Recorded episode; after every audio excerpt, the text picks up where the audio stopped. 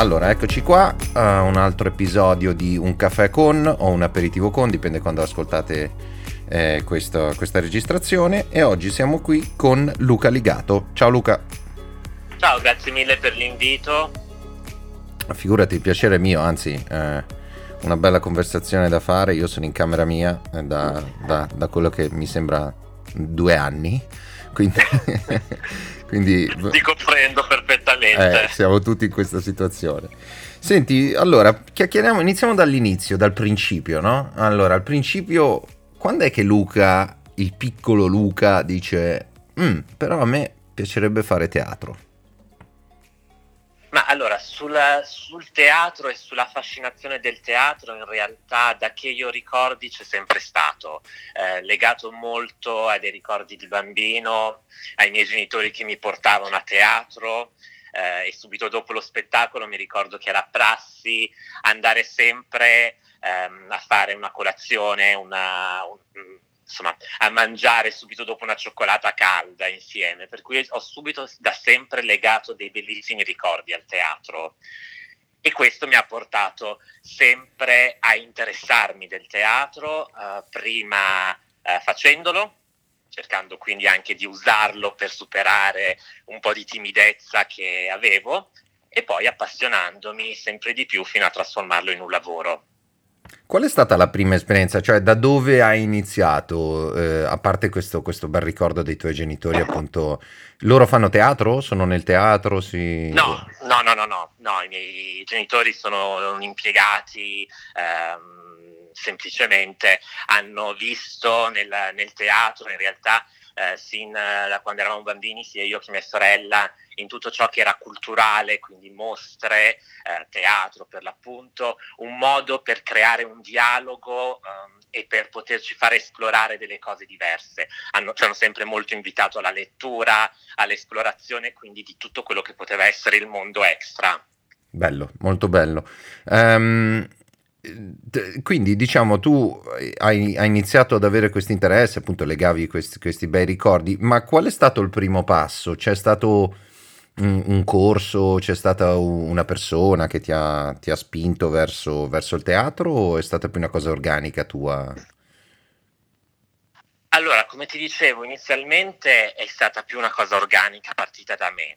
Eh, anche se devo essere sincero, all'inizio c'era molta confusione su tutto ciò che erano le mestieranze del teatro eh, e quello che vedevo e quello su cui io mi approcciavo era ovviamente tutta la parte esteriore del teatro, quindi soltanto quella parte che eh, da spettatore potevo vedere che era quella attoriale.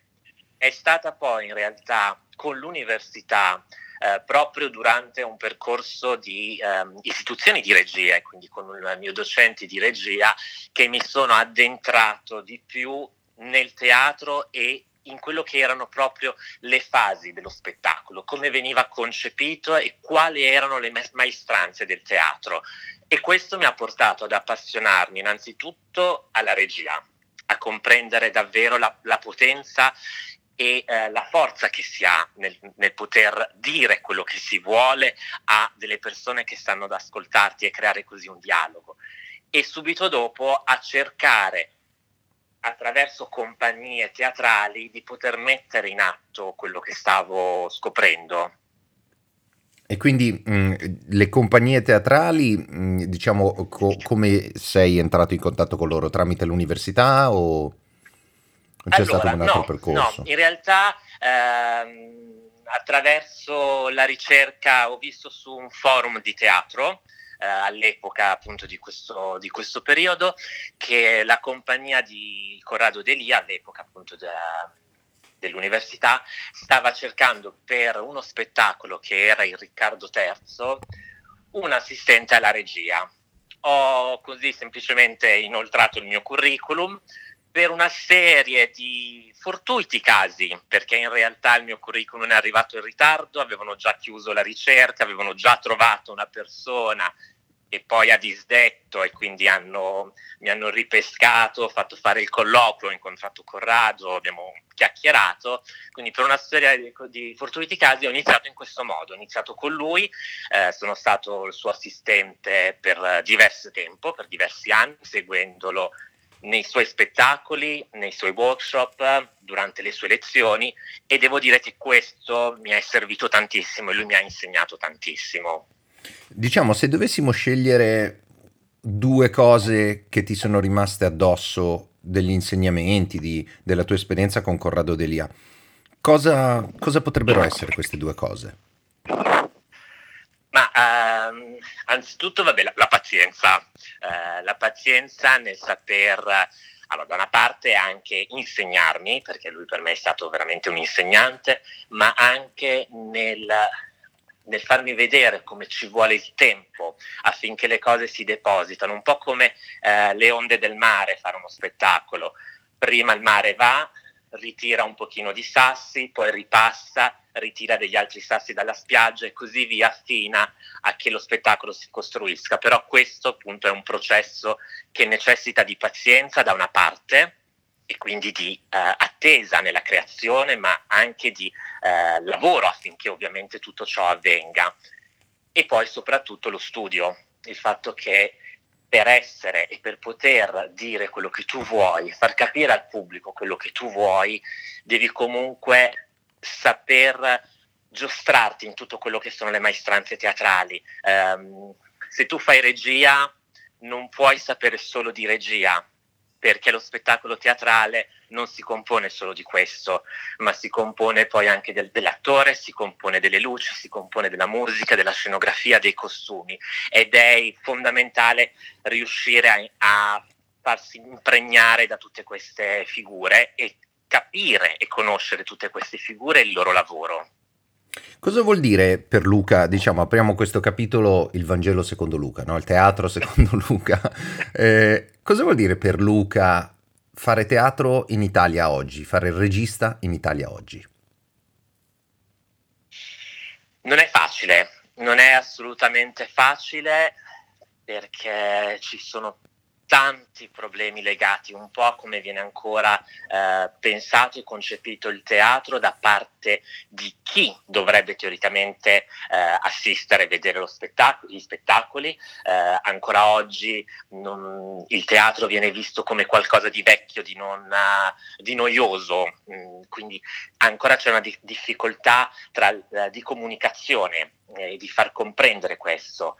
Dall'altra parte non è facile perché è comunque un mondo molto chiuso e di conseguenza ehm, riuscire in qualche maniera a ehm, entrare e capire il suo funzionamento e il funzionamento con le istituzioni è abbastanza complicato, soprattutto quando non sei una grande realtà. Certo, quindi nelle piccole realtà, diciamo eh, piccole, oddio, eh, che non sono quelle grosse istituzionali. Allora, diciamo come immagino eh, ti, ti, possa essere successo, diciamo che ti innamori di un pezzo, no? Leggi uno spettacolo che ti piace molto. Come inizia il processo di maturazione dello spettacolo, che è sicuramente molto laborioso, però diciamo che c'è questo testo, qual è il primo passo da muovere? Allora, ci sono diversi passi da muovere. Se parliamo dal punto di vista di creazione dello spettacolo, eh, per me il primo passo è iniziare a studiare quel testo. Eh, studiare quel testo non vuol dire studiare soltanto quel lavoro, ma capire il percorso creativo dell'autore. Eh, quindi iniziare a comprendere l'autore e quali sono stati i suoi percorsi parto anche dal presupposto che se e quando scelgo un determinato testo è perché quel determinato testo in quel momento rappresenta per me qualcosa che mi sta a cuore nella mia vita e in qualcosa che io voglio raccontare al pubblico attraverso le parole di quell'autore o attraverso le parole di quei personaggi. Di conseguenza vado anche a studiare sempre più in profondità quello che è quell'argomento con cui io voglio creare una comunicazione con il pubblico e da lì inizio a capire, a cercare un modo per far sì che quella comunicazione che voglio creare diventi poi in qualche maniera una forma visiva e quindi eh, come trovare il modo per rendere per l'appunto concreto qualcosa che è un pensiero. Il, faccio un esempio di un testo, per esempio, eh, che, che- che ti ha colpito, mm, un testo al quale hai dedicato del tempo e, e dal quale poi è scaturito uno spettacolo. Ma eh, ti posso parlare dell'ultimo che ho fatto, che è stata la Salomè di Oscar Wilde, Mhm. eh, che mi ha da sempre molto affascinato mi ha affascinato per eh, vabbè, un elemento che è la, la seduzione della scrittura di Oscar Wilde per quel, in quel testo e attraverso i suoi personaggi. Ehm, il lavoro è partito proprio dal gioco di potere, dal fatto che questi perso- i personaggi della Salomè, quindi Salomè, eh, Giovanni Battista e Erode, fossero dei personaggi che in qualche maniera tra di loro cercavano sempre di essere visti da qualcuno, eh, cercavano eh, la- di essere in qualche maniera amati, voluti da qualcun altro, ma quel qualcun altro voltava sempre lo sguardo per guardare un'altra persona. E quindi l'idea proprio dello spettacolo nasce eh, da questa solitudine dei personaggi che sono lì perché vivono tutti in uno stesso ambiente, ma sono estremamente separati tra di loro e utilizzano il gioco del potere per poter in qualche maniera comandare l'altro. Tutto questo, per esempio, si è sviluppato in eh, uno spettacolo dove la scenografia è giocata molto con la luce, dove i personaggi sono quasi sempre posizionati ehm, all'interno di, bo- di un bollo di luce in modo tale che eh, vivono soltanto in quell'ambiente eh, circoscritto, anche se sono sempre eh, insieme nello stesso spazio. E il gioco di potere ehm, presente tra i personaggi, quindi quello tra Erode e Salomè, Salomè Erode o Salomè Giovanni Battista e viceversa, ehm, l'ho sviluppato attraverso l'arte dello shibari, che è quest'arte giapponese delle legature dove per l'appunto eh, io leggo te e di conseguenza in qualche maniera sto esercitando un potere perché ti impedisco dei movimenti o ti faccio fare dei movimenti in base al tipo di legature che io decido di fare, ma al contempo stesso nell'arte dello shibari io decido di farmi legare e se decido di farmi legare sono io che ho potere su di te perché sono io che ti porto a far sì che tu possa legarmi. E quindi un- uno spettacolo anche molto fisico da questo punto di vista, o immagino, immagino uno spettacolo nel quale io non l'ho visto ovviamente, ma mm, immagino eh, da come me lo stai descrivendo, come se lo possono immaginare chi sta ascoltando questa conversazione, che sia stato anche un lavoro molto fisico per l'attore. Sì, sì, molto fisico, eh, soprattutto per il personaggio di ehm, Giovanni Battista. Eh, nella mia versione eh, viene interpretato tra l'altro da una donna, eh, questo perché eh, volevo che l'immagine che il pubblico avesse nel rapporto tra Giovanni Battista e Salomè escludesse in qualche maniera la parte sessuale, ma fosse più concentrata sulla parte sentimentale, ehm, sulla parte dei dell'amore. Eh, e ehm, c'è tutto poi un, un gioco di richiami molto biblici ehm, su Giovanni Battista, per cui soltanto per farti l'esempio all'inizio, eh, Giovanni Battista, os- oltre a essere l'attore di Giovanni, l'attrice Giovanni Battista, oltre a essere legata, è bendata e ehm, crocifissa eh, sul, sul palco, quindi a livello fisico la sua- le- suoi primi 40 minuti sono molto faticosi anche da, da sostenere. In un contesto così, così diciamo, forte, no? Con un- un'immagine molto chiara, con un'idea molto precisa dello spettacolo che, che appunto che tu avevi. Ehm, come si lavora con l'attore in un contesto così? E in generale, qual è, nella tua esperienza, il lavoro del regista con l'attore? Allora, innanzitutto è di comunicazione, nel senso che io penso, come ti dicevo prima, se decido eh, di lavorare su un determinato tipo di spettacolo è perché con quello spettacolo voglio raccontare qualcosa. Quindi c'è un'idea di, mm, di- appunto, di comunicazione con il pubblico, voglio parlarti di qualcosa che mi sta a cuore. Tutto ciò è quello che poi ovviamente riporto all'attore, voglio comunicare questo e per comunicare questo arrivo con dei paletti quindi c'è una sorta di griglia, una sorta di gabbia dentro il quale ci dobbiamo muovere.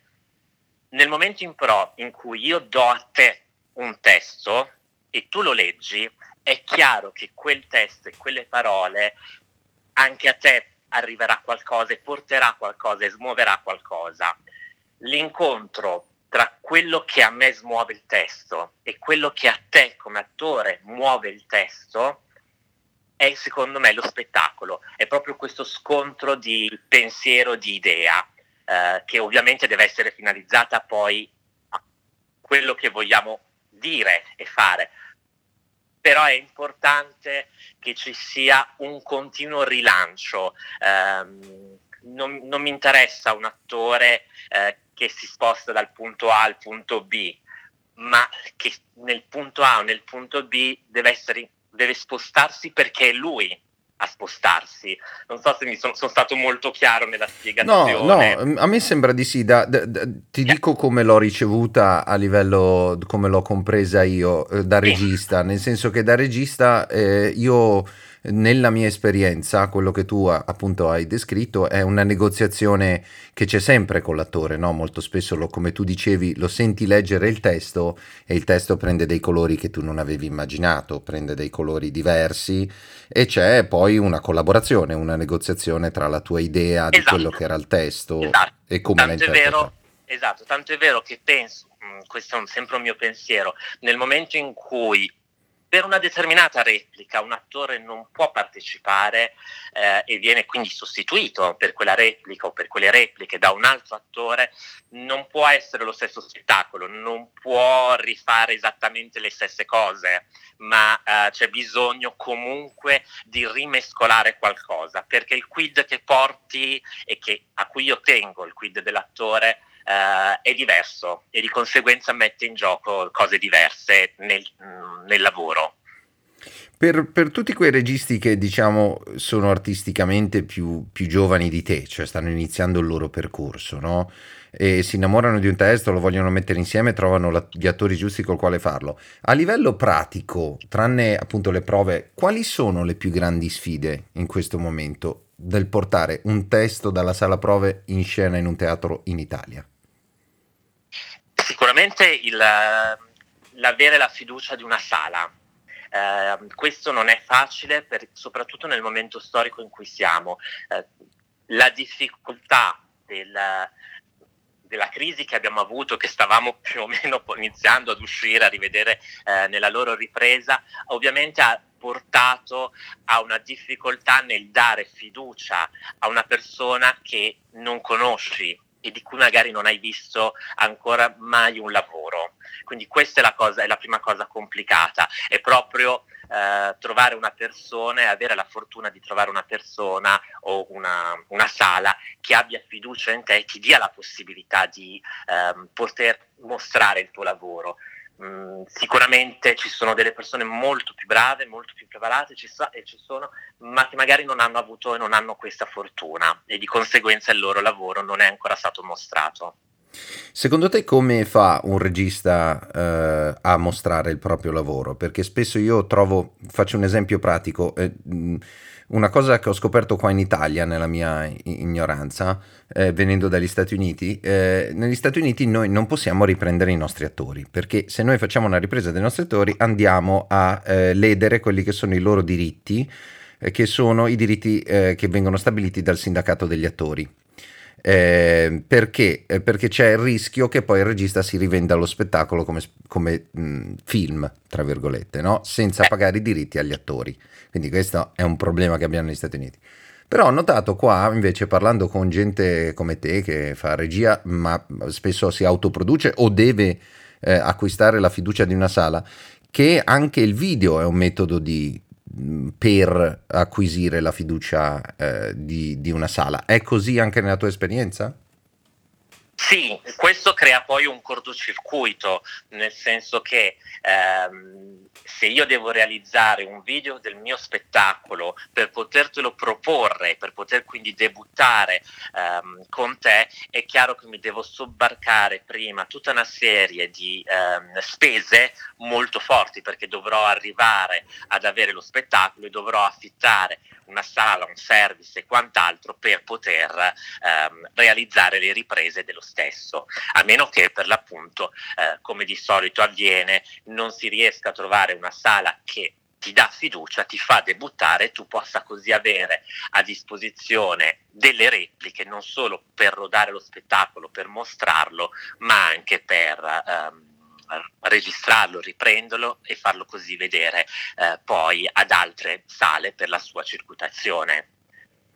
Ti, ti trovi quando, quando, sei nella situazione di dover filmare il tuo spettacolo, eh, eh, co, che cosa preferisci? Pubblico sì, pubblico no?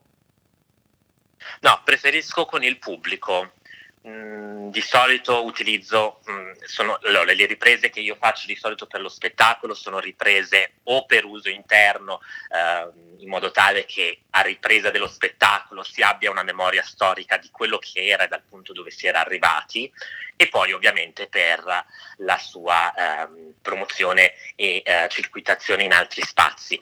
Mm, a livello personale credo sempre che l'attore abbia e ha piacere di farsi vedere. Quello che dona quando c'è, nel, al, quando c'è, il pubblico è molto diverso di quello che dona quando non c'è il pubblico. Di conseguenza eh, il pubblico dà sempre quel, quell'in più che ti serve durante la replica.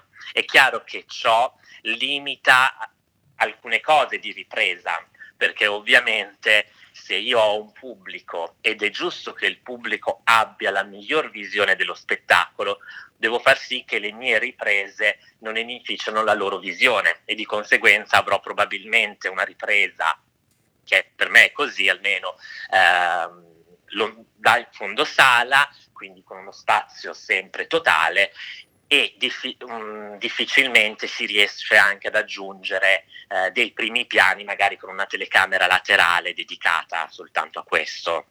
Quindi diciamo una ripresa, un master molto largo col quale appunto fare uno showcase dello spettacolo. Ecco, non... Esatto. Mm-hmm. Sì, che magari sì, ha, ha, meno focus sull'interpretazione ovviamente. Um, da, da, questo tu mi hai parlato adesso perché parlavamo della Salome di Oscar Wilde Ehm, come, si, come si approccia un mostro sacro del teatro come Oscar Wilde? Eh, eh con, uh, con paura e con tanta paura con molta paura perché, come dici tu, è, a parte essere un mostro sacro lui, eh, ma ovviamente ha anche dietro una serie di rappresentazioni che sono state meravigliose, eh, soprattutto nel caso della Salomè, eh, così come anche delle rappresentazioni molto forti di grossi insuccessi, quindi con, uh, con molto timore da questo punto di vista. Uh, dall'altra parte con uh, semplicemente la voglia per l'appunto di dire io voglio dirvi questo, in maniera molto sincera vi racconto questo e lo faccio nel modo che, che conosco e cerco di studiarlo tutto nei minimi dettagli in modo tale da dare, per quel che mi riguarda, il massimo. Poi, come sempre, siamo umani e a volte possono venire bene, a volte possono venire un po' meno bene. Senti, proprio perché, come giustamente dici tu, siamo, siamo umani, stiamo semplicemente qua, siamo, siamo, umani in quarantena, tra l'altro, siamo, siamo qui in gabbia, tra virgolette. Eh, parliamo anche un po' di quelli che sono, secondo te, cosa, co- quali sono i lati negativi? Cioè, cosa si può migliorare nel teatro in Italia oggi? Allora, non è una domanda facile no, questa. No, no. buttata così su due piedi. Um, allora, sicuramente, come ti dicevo, c'è un problema sulla questione molto dei giovani, sulla, um, sulla possibilità di poter in qualche maniera crescere e di poter eh, provare. Um, il teatro, così come tantissimi altri mestieri, come quasi tutti i mestieri, è un lavoro per l'appunto di mestiere che si impara e si apprende mano a mano, prova dopo prova. Ogni volta che fai uno spettacolo capisci qualcosa in più di quello che è il meccanismo, capisci qualcosa in più di te stesso che poi ti servirà per i lavori successivi. Per cui hai bisogno ed hai necessità in qualche maniera di fare e di poter mostrare quello che stai facendo. Sicuramente per l'appunto questa è la, è la prima difficoltà, è una difficoltà del poter mostrare, di poter avere eh, la fiducia nel, nel mostrare quello che stai facendo.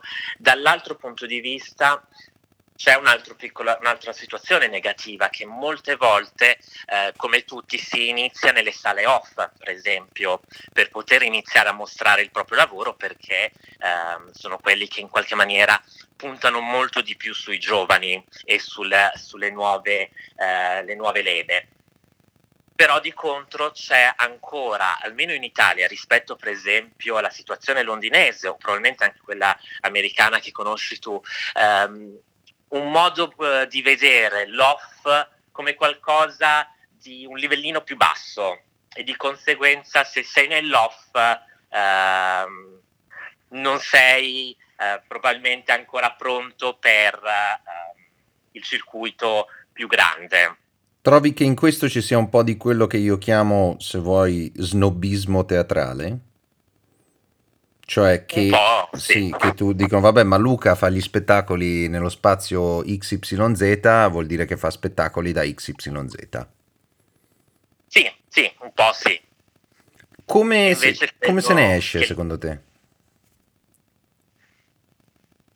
Come se ne esce non ne ho idea, se non nella speranza che si possa inizialmente cambiare proprio idea su tutto ciò. Uh, io credo che si debba iniziare a comprendere che invece la cosa bella uh, del teatro è proprio questo suo poter essere sempre presente in ogni dove e per fare teatro in realtà non hai bisogno neanche quasi di un teatro, nel senso che uh, puoi farlo ovunque, dovunque e il dovunque non non qualifica la qualità di uno spettacolo. Quindi questa cosa deve essere bisogna iniziare a comprendere questo, che la qualità è il lavoro e non il posto.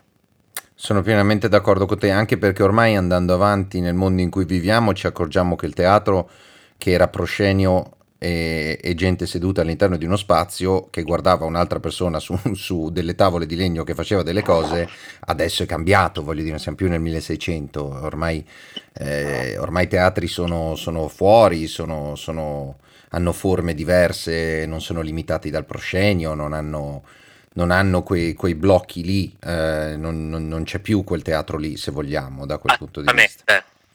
E quindi giustamente tu dici l'unica cosa che, prese- che, che viaggia insieme a una compagnia è la qualità del suo lavoro. Esatto, cioè, secondo me quello è, è, è l'unica cosa che, che hai e che dovresti, devi avere in qualche maniera. E proprio parlando della qualità del lavoro, un, un attore che vuole lavorare con te, eh, che cosa deve portare al tavolo? Mm, voglia di lavorare anzitutto, voglia di, di mettersi in gioco, eh, voglia di, di, stare insieme per creare um, un lavoro, uno spettacolo e capire che stiamo parlando di uno spettacolo, di conseguenza tutto ciò che è personale, quindi la voglia di magari mettersi eh, in mostra, di voler eh, privilegiare davanti, pri- privilegiare davanti ad altre cose non esiste, perché eh, a livello personale io penso che uno spettacolo funziona solo se tutte le figure sono ben predisposte e capiscono che si sta lavorando per un obiettivo comune e non per se stessi. Hai trovato delle difficoltà da questo punto di vista in passato, senza citare esempi pre- chiari, eh, però diciamo è, è, un, è un ostacolo alle volte? A volte sì, mi è capitato di trovare delle, delle situazioni eh, in cui l'attore o un'altra maestranza metteva prima la propria figura eh, rispetto a quella eh, del, della, del gruppo, insomma, di tutte le altre maestranze, di tutte le altre problematiche che ci potevano essere o di, altre, di tutti gli altri lavori. E tu hai parlato a, all'inizio, quando parlavi di, del lavoro di Corrado di Elia e degli insegnamenti, hai parlato di pazienza. E in questi casi, nei quali una maestranza o un attore mette se stesso o se stessa davanti al resto, come si affronta dal punto di vista della regia? Come regista, come, come l'affronti questa questione? Anche lì con molta pazienza, nel senso che ho sempre cercato, quando mi è successo, di parlare con la persona uh, del caso in maniera ovviamente separata, eh, cercare di farle comprendere che il lavoro aveva la, la, la, priorità su tutto ciò e cercare un attimino di, di comprendere anche tante volte quali, mecca- quali, sono i meccanismi che fanno scaturire questa cosa. Um, come dicevamo prima, siamo umani, eh, di conseguenza tante volte anche magari ehm, dell'insicurezza, della paura su qualcosa che ancora non ti è chiaro, non si riesce ad afferrare, fa scaturire questi meccanismi e di conseguenza il cercare in qualche maniera di capire che cos'è che lo fa scattare e che cosa possiamo fare per far sì che questa cosa uh, si ridesti e si, si rimetta in secondo piano. Quindi c'è comunque un, un, colloquio, una comunicazione con questa persona con la quale vuoi, diciamo, riaprire un canale co- collaborativo. Sì, assolutamente. Io poi, per come sono fatto, sono una persona molto diplomatica, per cui eh, cerco sempre di comprendere, di capire qual è il, il meccanismo che scatta all'interno di una dinamica, mh, mm, perché ci sono diverse persone, quando ci sono diverse persone è sempre eh, il rapporto che fa scattare qualcosa e di conseguenza ehm, quel qualcosa che è scattato come possiamo far sì che ehm, sparisca o che comunque vada a sciogliersi e comprendere anche magari a volte senza accorgercene siamo noi magari che l'abbiamo fatto scattare per qualche cosa Uh, che non abbiamo fatto attenzione, non siamo stati in grado di fare attenzione, quindi per me è sempre importante avere questo feedback anche per maturare io come persona e capire quali sono stati magari le mie eh, mancanze o i miei problemi. Certo, certo. E da questo punto di vista, per cambiare eh, un po' argomento su, su una cosa invece che tu hai, ehm, di cui hai fatto menzione prima, e ti ho chiesto direttamente, cioè abbiamo parlato di Oscar Wilde. Quali altri eh, autori, diciamo, hanno influenzato il tuo lavoro o, o hanno, diciamo, sono stati alla base del tuo lavoro? E se, forse, se anche ti ricordi uno spettacolo in particolare che hai visto e che, dal quale sei uscito dicendo, ah però. Sì, uh, ti posso dire tutte e due le cose, eh, che tra l'altro più o meno coimbacciano tra di loro, nel senso che um, una, il lavoro mi... Anzitutto io ho una predilezione molto per la drammaturgia inglese. Questo perché? Perché gli autori inglesi, soprattutto parlo di quelli contemporanei ovviamente, hanno un modo di scrivere ehm, che è completamente e continuamente influenzato da quello che sono le loro esperienze, nel senso che un autore eh, inglese tante volte non è soltanto drammaturgo, ma si occupa anche di televisione, di radio, di cinema e via discorrendo. E questo linguaggio viene, eh, che, loro, mh, mm, che, loro, creano eh, nei loro testi teatrali è fortemente influenzato da tutte queste cose. Il teatro in Inghilterra è molto visto in orizzontale, mentre da noi, per esempio, è una verticalità, per cui se tu ti occupi di drammaturgia teatrale, tendenzialmente sarai eh, soltanto un drammaturgo teatrale, se tu ti occupi di eh, sceneggiature cinematografiche, tendenzialmente ti occuperai solo di quello. Per certo, quanto riguarda... Certo. Di, scusami. No, no, no, no, eh, assolutamente. Tra l'altro, su questo argomento penso che io e te abbiamo un po' un amore in comune, nel senso che so, eh, eh da, da quando, ci, quando, ci, siamo parlati, insomma, da quello che so del tuo lavoro, che Danny Skelly è un, è un autore che tu apprezzi. Assolutamente sì, ed è proprio il tipico rappresentante di tutto ciò lui, eh, proprio un autore che si dedica non soltanto al teatro ma ad altissimi altri lavori, per appunto radio, televisione o cinema e che poi eh, in realtà se li lascia compenetrare il suo linguaggio è influenzato da tutti questi lavori, da questo modo di approcciarsi e di vedere per l'appunto la drammaturgia. Per cui sì, assolutamente. Per quanto riguarda invece uno spettacolo che mi ha um, totalmente sconvolto, o, mm, nel senso che comunque mi ha dato proprio lo, lo sprint poi per intraprendere questo come lavoro e non soltanto come passione, eh, è stata la tempesta di, di mm, Shakespeare.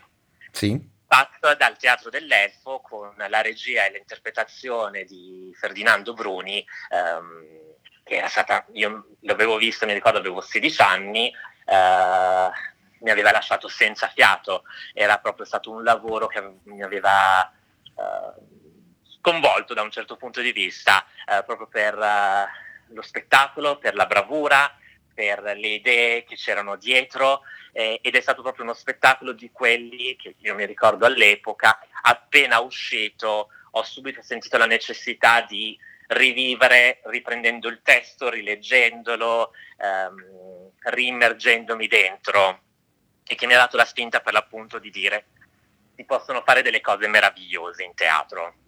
Assolutamente. Ehm, tu eh, ti stai concentrando su autori contemporanei al momento?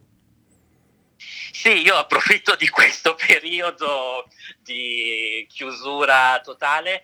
Sto leggendo per l'appunto un po' di testi mm, sempre di drammaturgia inglese in questo momento, eh, in cui per l'appunto eh, il, i temi in qualche maniera ritornano, che sono i temi che interessano a me, che sono quelli delle dinamiche tra le persone, eh, nel momento in cui succede qualcosa in cui queste persone perdono le regole sociali. Uh, è un po' il pensiero di Golding nelle Signore delle Mosche. Sì. Personalmente mi interessa esatto capire che cosa succede all'essere umano quando si trova in una situazione estrema, quindi in una situazione in cui eh, le regole sociali non valgono più e si ritrova per la prima volta a fare i conti con uh, quello che davvero è lui stesso e a rapportarsi con gli altri, con quello che lui è realmente, quello che gli altri sono realmente. Rispetto a Golding, spero, credo fortemente che l'essere umano nel profondo e nella realtà possa essere anche buono e non soltanto uh, un essere perverso come lo sono poi i bambini di Golding. Certo, io da questo punto di vista eh, mi sento di fare due raccomandazioni di autori che eh, potrebbero piacerti, visto che sei a casa. Tu sei a casa, hai un cane, un gatto? No, sono da solo. ok, vabbè, allora... Manco quello. Ok, quindi non leggerai testi al gatto, però se, se ti metti a, a leggere qualcosa mh, eh, di inglese. Eh, io ho avuto il piacere di lavorare con due autori, un, un, un autore e un'autrice. L'autore, eh, che, che, tra l'altro ricade esattamente nella descrizione che hai detto tu, si chiama Jack Thorne e, e Jack eh, pensa che quando eh, parlavamo dei suoi testi teatrali io dovevo chiamarlo nelle pause delle riprese perché lui stava lavorando come sceneggiatore in Skins eh, su MTV. Ah dai, sì, Quindi in realtà ricordo. proprio quella cosa che dici tu, cioè un drammaturgo che poi lavora così. Un altro grande esempio che ha avuto un grandissimo successo, tra l'altro quest'anno, è questa ragazza con la quale io ho lavorato, a me piace tantissimo, che è l'autrice di, non so se hai avuto occasione di vedere, una serie tv che si chiama Fleabag su Amazon Prime e lei si chiama Phoebe Waller-Bridge e, e Fleabag nasce come monologo teatrale, quindi anche lei, drammaturga, ha sempre lavorato con questa sua socia che si chiama Vicky Jones e Vicky e Phoebe hanno sempre fatto teatro insieme e poi il teatro è diventato una serie. Quindi proprio ah. la, la categoria diciamo che piace a te proprio perché loro mettono insieme, prendono quelli che sono i parametri sociali che se vuoi in Inghilterra sono anche più stringenti dei nostri, no? Per il loro essere molto anglosassoni e poi vedono cosa succede alla gente quando se lo scrollano di dosso, cioè quando poi diventano più, più animali, se vuoi, un po' più, un po più meno, meno bloccati dalle regole societarie e sociali. Guarda, li ho proprio segnati immediatamente mentre me li dicevi, e questo ti ringrazio, me li cerco poi subito. Senti, ti faccio un'ultima domanda che ho fatto anche altri. Siamo in quarantena, siamo qui. Eh, un libro da leggere e un film da vedere che ci consiglieresti? Ma allora, io in questo momento ti posso dire il libro che sto leggendo, perché di quelli che ti consiglierei stiamo qui due ore e non la finiamo più. In questo, in questi, giorni sto finendo Il sapore della gloria di Mishima. Uh-huh. Io, uh, sempre per parlare di quello che l'uomo uh, nasconde all'interno di sé, uh, perlomeno in, in questo testo. Eh, per cui, e devo dire che mi sembra di, mi sento anche di consigliarlo, nel senso che mi sta, eh, mi sta molto piacendo, eh, nonostante il mio eh, amore e odio verso Mishima, però riconosco le sue, ehm, le sue grandi doti e le sue grandi eh, capacità. Sui film mi trovo invece molto più impreparato, uh-huh. devo essere sincero, perché vado molto, non ho la televisione, quindi non, non guardo, non so, non so ultimamente che cosa eh, ci sia e venga fatta e ehm, visto questo periodo di quarantena in questo momento tutti i film che ti potrei consigliare sono molto vecchi, eh, sicuramente ti posso dire i miei film preferiti, quelli che non mi stanco mai eh, di vedere, che sono Requiem for a Dream, bellissimo, e Ferro 3. Ah, però, interessante come scelta. Eh, senza dubbio, adesso non so se alla gente in quarantena consiglierei di vedere Requiem for a Dream. Perché... No, non è proprio... però si sa che io ho proprio sempre degli gusti che... Fanno, fanno, molto ridere. Beh, cui... beh, insomma, non è un, è un, film straordinario, quindi è un film che ha fatto la storia del, del cinema, quindi, quindi comunque non è, non è, non è, diciamo è solo la parte angosciante, quella che tralascia. No, esatto, poi, poi, possiamo dire che puoi vederlo guardando la parte tecnica, perché sì. anche nella parte tecnica ha fatto delle grandi cose, delle riprese molto belle. È vero, è vero, eh, assolutamente, sono d'accordo, è veramente un, un film straordinario, tra l'altro me lo riguarderei volentieri, quindi magari stasera farò quello. Eh, Luca, ti ringrazio tantissimo di questa conversazione e niente, se ti troverai annoiato in quarantena e, e, vorrai fare un'altra chiacchierata, ci faremo un'altra chiacchierata magari su, su qualche autore che, che stai leggendo e, o qualche spettacolo che ti va di fare. Quello sempre con molto piacere, anzi ti ringrazio ancora di, di questa possibilità, di questa chiacchierata. Ma figurati, grazie a te Luca, buona giornata. Grazie anche a te, ciao. Bye.